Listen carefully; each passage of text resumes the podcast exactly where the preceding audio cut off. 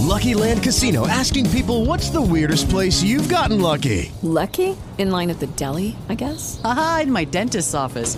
More than once, actually. Do I have to say? Yes, you do. In the car before my kids' PTA meeting. Really? Yes. Excuse me, what's the weirdest place you've gotten lucky? I never win and tell. Well, there you have it. You can get lucky anywhere playing at LuckyLandSlots.com. Play for free right now. Are you feeling lucky? No purchase necessary. Void where prohibited by law. 18 plus. Terms and conditions apply. See website for details. Radio Green. Radio Green. Вы слушаете подкаст Радио Гринч.「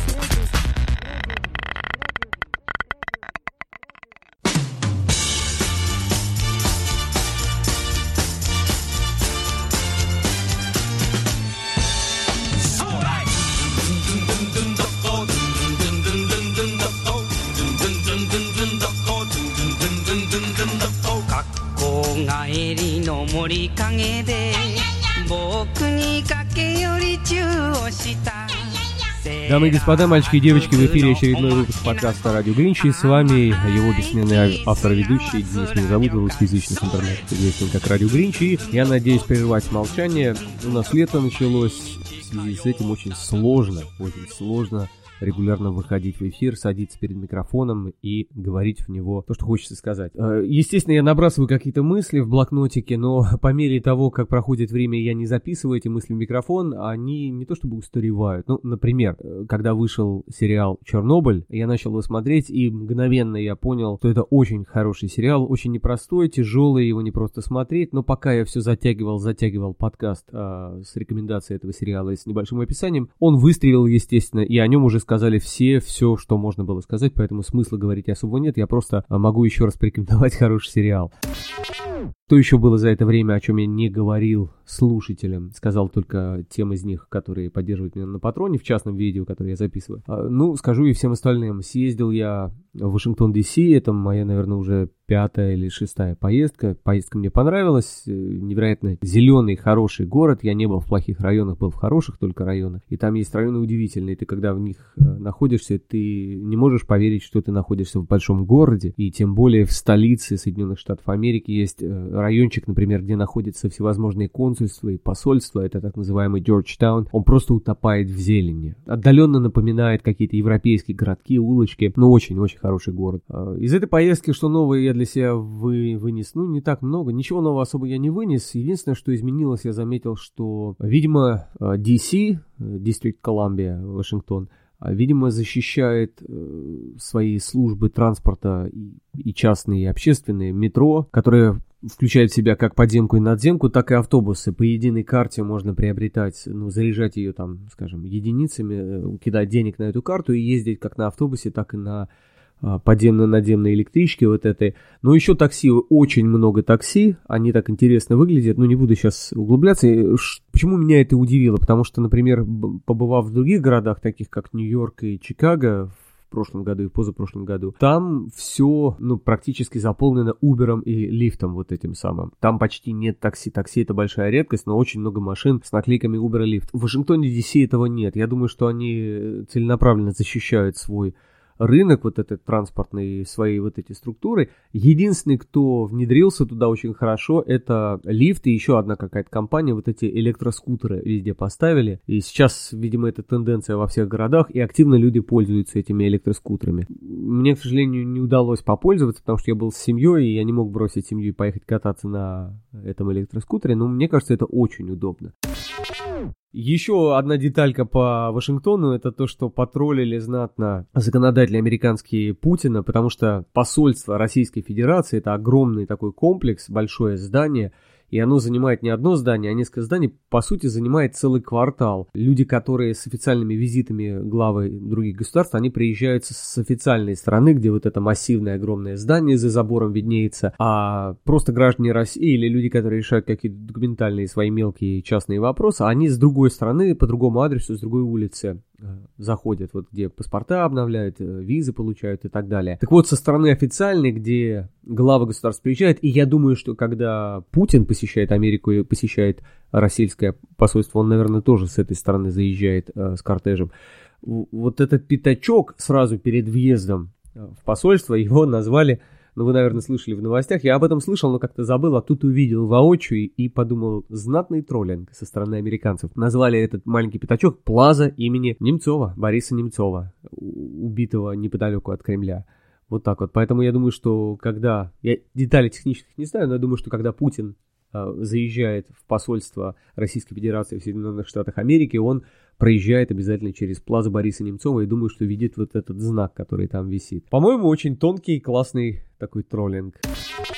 Мне нужно закончить серию э, про поколение американцев. И должен я, по идее, говорить о миллениалах, или как их там называют. Я привык по-английски называть millennial. Про millennials, что я хочу сказать? Я общими-общими чертами нарисую, как обычно изображают этих людей, представителей этого поколения. Ну, это люди, которые родились э, в отрезке между 1981 до 2000 года. Их еще иногда называют поколением Y. Они очень резко отличаются от предыдущего поколения, то есть от моего. Вас воспитывались вездесущими родителями, матерями, наседками. Помните, я давал как-то выражение на английском языке в рубрике I Speak English? Helicopter mom. То есть мама, которая так зависает в воздухе, постоянно курирует своего ребенка. Но действительно, это маятник качнулся в другую сторону. Вы помните, что когда постепенно стали оба родителя активно строить свою карьеру. Дети оказались немного заброшенными. Эти заброшенные дети выросли. Видимо, исходя из своего жизненного опыта, решили, что нет, как раз так делать нельзя, как раз забрасывать детей ни в коем случае нельзя, потому что время пройдет, все пройдет, все рассыпется, все исчезнет, но любовь не проходит, нет. Эту любовь нужно показывать, нужно проводить, как говорят американцы, quality time. Время проводить друг с другом, не абы как, а специально посвящая друг другу, особенно детям. Поэтому культ семьи в Америке развился вот начиная с того самого заброшенного поколения моего возраста, и эти люди уже воспитали вот этих самых миллениалов, и, ну, люди постарше меня. А эти миллениалы, будучи окружены невиданной заботой и вниманием со стороны родителей, вот в чем сейчас их обвиняют, упрекают и вешают вот эти ярлыки на них, что это мягкотелые существа, у которых нет воли к борьбе никакой. То есть это люди, а, которые считают, что все должно автоматически приходить в их жизнь. Все самое лучшее, хорошее, просто потому что они этого достойны, потому что они самые лучшие, самые хорошие. В это время как раз появились так называемые вот эти вот а, награды не за первое, второе место, не за достижение, не за борьбу и преодоление боли и достижение успеха, а просто за участие. Participation Awards. И самое большое слово, которое, слово ярлык, которое вешают на представителей этого поколения американцев, это entitlement. А, как перевести слово entitlement, это то, на что вы имеете полное право, то есть по умолчанию. И считается, что это поколение людей вырастает, которые считают, что они достойны самого лучшего, самого хорошего, и, в общем, они пуп и центр земли, и поэтому все вокруг них должно крутиться. К борьбе, труду, долгосрочному, длительному, утомительному эти люди не готовы. А, они мечтатели, они видят... Ну, это то, как их рисуют. Я почему так э, делаю эту оговорку, это то, как их рисуют. Потому что я с этим не совсем согласен. Да, э, что-то в этом есть. Но в целом, мне кажется, это... Ладно, сейчас достойные, адекватные люди. И на самом деле я возлагаю большие надежды именно на это поколение, потому что вот даже то, что сейчас происходит в России, такое чувство, это что в России сейчас, ну, извините, многие России сравнивают с, Мар- с Мордором э, во «Властелине колец». Я вот сейчас просто пришла на ум это аналогии, если сравнивать, то там такие вот всякие всевозможные неприятные орки и э, такие симпатичные хоббиты и эльфы. И вот, наверное, вот эти все неприятные орги почему-то ассоциируются с э, людьми более старого поколения, которые еще строили карьеру во времена СССР, э, были там комсомольцами, активистами, а потом стали олигархами и всевозможными дельцами, которые по старым правилам каким-то негласным, где-то такое тотальное сплошное вранье. Вот это, кстати, сейчас я обратно прыгну в сериал «Чернобыль», это одна из самых сильных вещей, которые в этом сериале показаны, это система тотального вранья и неспособности брать на себя ответственность. Об этом, кстати, Пивоваров хорошо сказал в своем новом блоге, э, не блоге, видеоблоге, вот этом редакция называется. Видите, я сумбурно, у меня особо особого нет сценария перед глазами. Я просто даже немножечко из-за чувства вины, что так долго не выходил в эфир, сейчас сажусь и говорю. Так вот, вот в сериале «Чернобыль» показали вот не просто серость и тягомотину вот эту, а показали гнилость и ложь как норма. Ложь как норма. То есть по умолчанию любая, особенно негативная информация, она должна скрываться, она должна заметаться под ковер. Ничего негативного не, не должно э, утекать на свет. Никаких утечек не должно быть ни перед кем.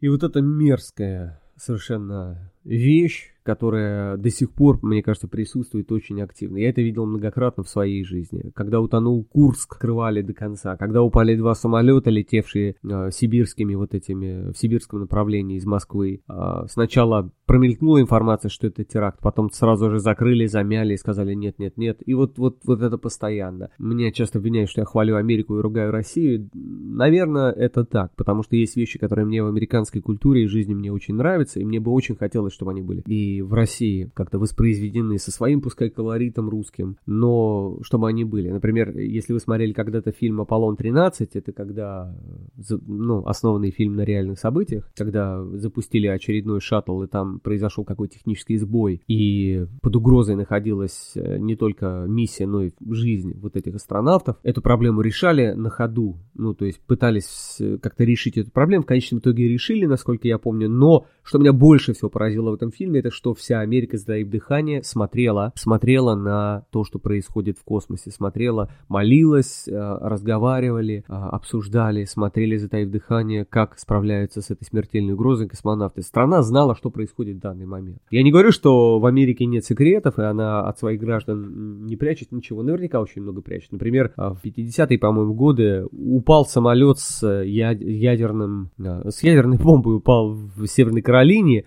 и на волосок отделяла Америку, послу Америку буквально на, на, ну, я не знаю, чудо какое-то произошло, то, что в Америке не произошло что-то похожее на Чернобыль в 50-х, кажется, в 50-х или в 60-х, вы можете погуглить. А, не было бы Северной Каролины и много чего не было бы сегодня, если бы тогда вот это рванул этот заряд. И фильм «Чернобыль» еще одна, один большой плюс у этого фильма, это то, что снова в зону нашего внимания вернули серьезность и реальность проблем, связанных с использованием атом, ат, атомной ядерной энергии. Да, возвращаемся к нашим миллениалам, миллениалам, миллениалы. Кстати, в Японии что-то похожее есть. Я когда читал материалы по вот этим разным поколениям и представителям, то в Японии это поколение названо клубничное поколение, очень яркий образ это то, что клубника очень-очень мягкий материал, э, мнется мгновенно и портится мгновенно, не выдерживает никаких ударов, так сказать, судьбы. И это, в общем-то, одна из основных характеристик, которые приписывают э, представителям этого поколения. То есть люди, которые более или менее выросли в благополучной семейной обстановке, с, с достатком, у них вот как-то с силой воли, с характером как-то слабовато. При этом очень творческие люди многие выходят, потому что они, они верят, искренне верят в то, что нет никаких пределов пределов того, чего они могут достигнуть. Они видят вершину горы огромной, но при этом они не видят тех долин и маленьких горочек и всевозможных и огромного расстояния, которое отделяет их от этой вершины горы, что нужно будет очень долгий, трудный, э, кропотливый и опасный путь проделать, достигнув этой вершины. Они сразу хотят оказаться на вершине. Как только они понимают, что они там не оказываются за тот отрезок времени, который хотели бы там оказаться, они очень сильно расстраиваются и депрессуют. Так, почитаю заметки, у меня тут есть на английском, я повыдергивал из разных статей, что тут пишут про миллениалов. Они, значит, ну да, родители их опекали со всех сторон, выросли, в общем-то, оптимистами. Многие из них умеют сосредотачиваться на какой-то задаче и выполнять ее неплохо. Уважают власть. Вот, э, не знаю, это так или нет, господа? Ну, в Америке, может, и так, но в России, мне кажется, не очень так. Да, резкий э, произошел спад уровня преступности во время, когда взросления этого поколения. Также нежелательной подростковой беременности тоже начал падать это, этот показатель. Однако в школе появились новые проблемы, это как раз вот в, в течение жизни этого поколения. В школе, к сожалению, появились такие массовые э, убийства, когда какой-то расстроенный жизнью одноклассник приходил в школу и начинал расстреливать своих одноклассников и всех кто попадался на своем пути, массовые расстрелы в школах происходили неоднократно в Америке, вы все об этом знаете и слышали. И сегодня это новая реальность, которая присутствует, поэтому дети, когда идут в школу, они знают, что они могут оттуда не вернуться. И это, в общем-то, не забывается, потому что регулярно проводятся всевозможные учения именно с рассматриванием этого сценария. Мои дети были в школе, там проводились учения, дочка в колледж э, ходит, то там проводились учения. В церквях, когда с, на, на собраниях религиозных групп синагоги расстреливали, церкви расстреливали уже, поэтому это какая-то новая реалия, которая не была в течение жизни всех предыдущих поколений. Это что-то новенькое, сегодняшнее, к сожалению. Да, говорят о представителях миллениалов, что они научились, многие из них с детства, с юной поры, э, все записывать и расписывать в своем ежедневнике заранее, намечая какие-то встречи, события и так далее. В целом такое ощущение складывается, если верить вот этим всем описаниям и этим всем ярлыкам, что проблема низкой самооценки у этих людей, по-моему, не то чтобы преодолена, но она как-то сосуществует вместе э, с комплексом величия, собственно, потому что очень многие люди верят в то, что они действительно великие, и могут многого очень добиться, достигнуть, стоит только захотеть. Полностью воспитанные на цифровых технологиях, люди выросли в мире, в котором всегда были компьютеры изначально. Они становились только лучше, быстрее и более производительнее, но не было такого времени в их жизни, когда не было бы нажатия кнопок, э, программирования и так далее. Все это уже было в их жизни с самого начала. Предпочитают работать в командах. Имея доступ к неограниченной информации или нет, имея неограниченный, почти неограниченный доступ к информации – вырабатывают очень такие твердые позиции, сильные взгляды и мнения, которые готовы отстаивать. Мир — это не упорядоченный для них такой мирок, где есть сезоны, смены времени суток, времени года, когда вот есть время, когда все засыпают, время, когда все просыпаются. Нет, мир — это то место, та сфера, где что-то всегда происходит 24 часа, 7 дней в неделю, постоянно, без остановок, без сбрасывания оборотов, поэтому, ну, когда бы ты не проснулся, ты просто включаешься в этот невероятный поток информации, событий, новостей и так далее. Еще одна из характеристик этого поколения то, что у них э, плохо с терпением, с терпеливостью, с терпением, с, э, с таким сознательным ожиданием, с этим плохо. Хочется все быстро, незамедлительно, как можно скорее. Его иногда еще называют поколение микроволновок. Но это не только их, а вообще вот с момента, как появились микроволновки. И при этом их рисуют часто как люди, которые начинают жить, э, погружаясь в глубокую депрессию. Почему это происходит? Ну, потому что надували большой радужный э, мыльный пузырь перед их глазами. Им с детства внушали и говорили, что они просто невероятные, просто обалденно креативные, творческие, талантливые, многомерные, и их ждет просто величайшее будущее. И вот, наконец, они закончили high school там или э, уже колледж, и они начинают вступать в эту жизнь, в этот мир, и вдруг эти пузыри начинают со всех сторон лопаться. Мир почему-то не относится к ним так, как им внушали. Мир почему-то не подтверждает теории, что они величайшие творческие люди всех времен народов. И, конечно, случается такой диссонанс, возникают сложности и опускаются руки. Еще одна характеристика, которую им приписывают, э, ну, которые заметили в них, это то, что к работе у них более расслабленное такое отношение. Они как раз из тех людей, которые говорят, не путайте жизнь с работой. То есть есть жизнь, а, и работа может, ну, как бы быть в гармоничном таком соотношении с этой жизнью, а может не быть. Поэтому не надо воспринимать работу слишком серьезно. Работа не определяет, кто вы есть по сути своей. Поэтому многие из них предпочитают работать в командах, а, предпочитают более такое неформальное неформальную среду в работе, то есть вот этот отказ от костюмов строгих, отказ от... В это время как раз вот э, пятница, когда дресс-код, если где-то есть, он ослаблялся, она переросла в такую перманентную пятницу, когда уже неважно, как ты выглядишь, главное, чтобы ты был ну, как бы хорошим работником, и все было хорошо. Любят, чтобы в работе было общение. Ну, и еще этому поколению приписывают такую одержимость смыслом жизни, что, чтобы их жизнь оказывала влияние, была значимой. И с этим я, кстати, ну, согласен полностью. Человек обязательно должен какой-то смысл увидеть э, в своем существовании и в существовании вообще всего, что окружает его, а иначе вот если он его не видит, кончается все плохо, кончается тем, что он берет винтовку, э, запасается патронами и идет всех расстреливать, потому что все бессмысленно, все, что происходит.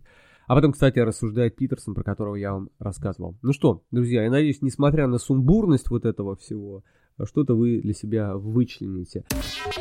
Я хочу от себя сказать, что несмотря на то, что я перечислил эти ярлыки, мне кажется, что это чересчур обобщающие какие-то вещи. Да, есть характеристики определенные, которые отличают это поколение от предыдущих поколений, но при этом э, слишком обобщающие вот такие характеристики, они часто ведут не в том направлении. Есть человек, который, который получил известность в интернете своей книжкой, как же его зовут, не помню, начинайте с... Он написал книжку, Start with Why. Он как раз в, како- в каком-то интервью рассказал о проблеме вот этих самых миллениалов. И он там сказал, что это, во-первых, это несчастные люди, у которых одновременно такая дико завышенная самооценка и дико низкая самооценка, которые в тотальной лжи живут, а, потому что им говорили, что, значит, они просто невероятненькие, которые живут во время цифровых а, технологий. Он обвиняет, кстати, то, что эти люди пристрастились к получению стимулов радостных от всевозможных лайков в социальных сетях, и без этого жить не могут, чувствуют постоянное напряжение, сравнение себя с сотней тысячей людей, которые в социальных сетях постят фотографии с фильтрами, где реальность преображается в более красивую. И вот это все вместе в совокупности приводит к тому, что мы имеем таких несчастных людей, которые не знают, как жить и во что верить. Ну, мне кажется, он во многом переборщил, перегнул палку слишком, обобщил это все дело. На самом деле, я еще раз от себя скажу, не вдаваясь в подробности и в детали, что как раз на этих людей я... Э, они меня восхищают во многом, эти люди. Я очень...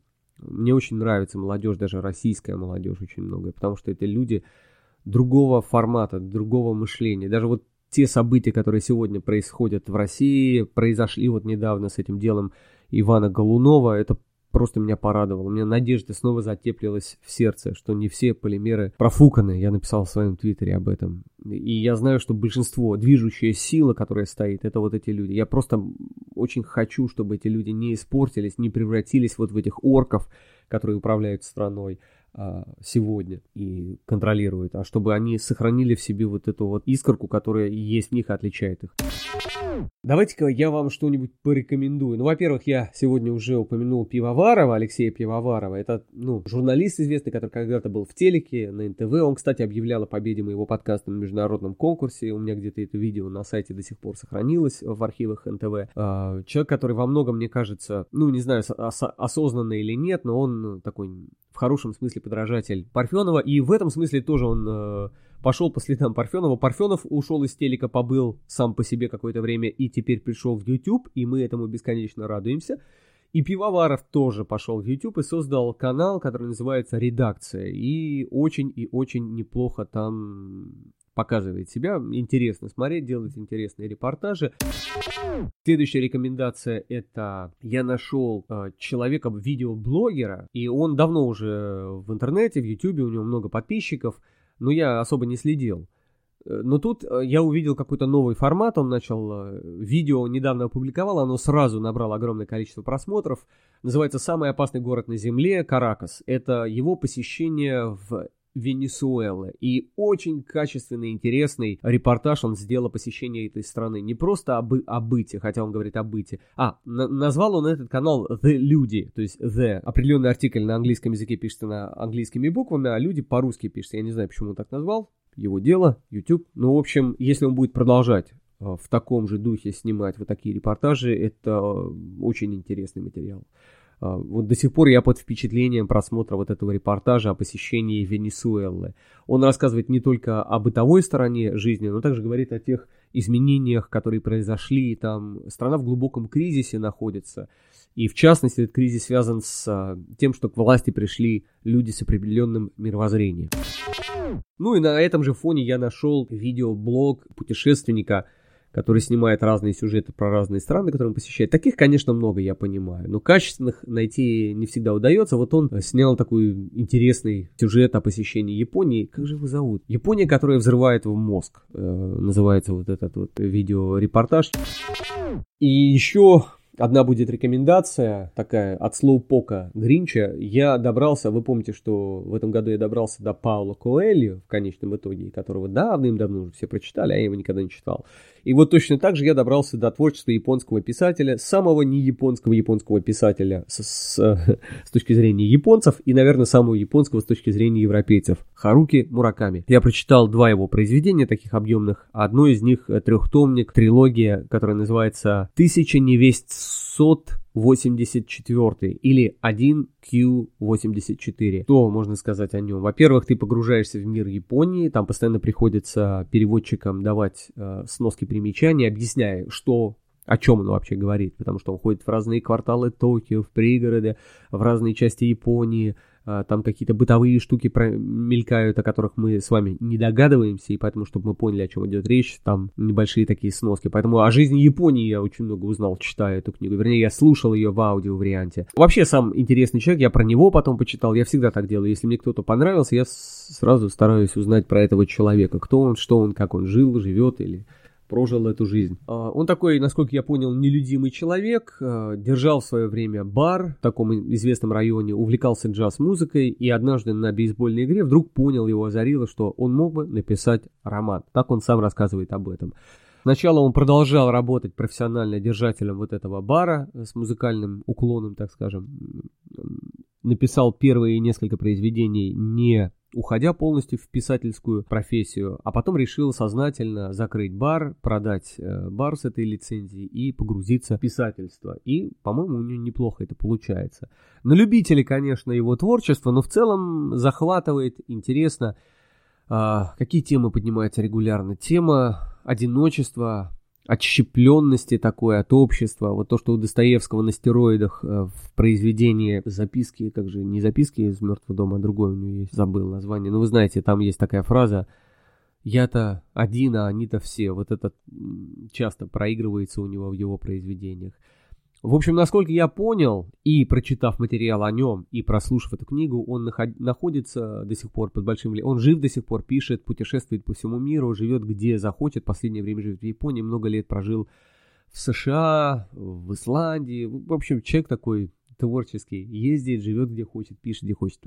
На его творчество оказал влияние большое и Достоевский, а, и Кавка, и кто там... А, и он туда еще и Юнга немножко писал. У него мистика присутствует, э, мистический такой элемент непонятный, э, необъяснимые потусторонние какие-то вещи про, просачиваются в этот мир обыденный, люди переносятся в какие-то иные реальности. Я прочитал только два произведения, это трехтомник, вот этот, о котором я вам говорю, 1Q84 и Хроники заводной птицы. 1Q84 мне понравился больше, потому что Хроники заводной птицы очень сильно напоминали по структуре вернее ее отсутствию Достоевского, некоторые части некоторых его произведений, это когда вот это вот эффект матрешки, когда ты смотришь, рассматриваешь какого-то персонажа, что происходит с ним, потом его приоткрывают, там есть другой, а, и ты начинаешь рассматривать его, и так засматриваешься деталями его жизни, что забываешь об этом первом персонаже, а потом тот тебе начинает рассказывать историю какую-то про своего учителя, и ты переносишься на три века э, до этого, и, в общем, вот э, ты проваливаешься там многомерные, многослойные миры, эпохи, и дай бог не запутаться там. То же самое присутствует в хрониках заводной птицы, поэтому если вы готовы к этому, то вперед. Если вы хотите чего-то попроще, чего-то более удобоваримого, тогда 1Q84 надолго хватит, затянет, будет интересно. В аудиоварианте существует на русском языке в двух э, исполнениях. Первое это Ересанова, которая мне симпатична, неплохо записал, но почему-то я только нашел два тома в исполнении Ересановой, поэтому я переключился потом на другого автора, мужчину, не помню, как его зовут. Мужчин э, неплохо читает, только тоже пришлось попривыкать немножко, потому что там есть своеобразные какие-то. Он пытается слишком сильно иногда играть голосом. Ну, ничего страшного. А, еще сразу оговорка, дисклеймер. Мураками регулярно вставляет сцены эротического содержания туда. То есть эротические сцены, они просто пронизывают все его произведения. Я уж не знаю, то ли для него это было важно, то ли просто, что книга продавалась. По-моему, и то, и другое, потому что некоторые сцены действительно важны в повествовании, а некоторые просто искусственно туда вот, ну вот, нужен секс. Давайте посолим немножко сексом, чтобы продавалась эта книга. Так что в целом, очень достойный автор, легкий достаточно, по крайней мере для меня так было. Я его в аудио формате проглотил, вот это 1.8Q, нет, 1Q84 и Хроники заводной птицы. Но если вы хотите попробовать, начать лучше, наверное, с 1Q84. Так что рекомендую всем. Харуки Мураками, хороший мужичок, японец. Ура, товарищи! Все, друзья мои, а, сумбурно я записал этот выпуск, но все-таки записал это лучше, чем ничего. А, давайте так, я не буду обещаний тут давать. Лето подкасты даются тяжело, поэтому я попробую минимум вот эти три месяца держаться в том смысле, что хотя бы выпуск два в месяц сделать. Ну, раз в неделю просто не получается, потому что очень много дел и по работе, и по семейным делам и так далее. Я, может быть, потом что-то расскажу, но больше всего частной информации я рассказываю своим патронам. Поэтому патронам если вы хотите, если вам нравится подкаст, вы хотите его поддерживать и еще немножечко больше узнавать о моей жизни, то это я в видео в таком формате делаю для тех, кто оказывает поддержку. Так что, если будет желание и возможность, пожалуйста, присоединяйтесь. Все, друзья, спасибо вам большое. А, всего доброго. Пока-пока. Радио Гринч. Все любят подкасты от Радио Гринч.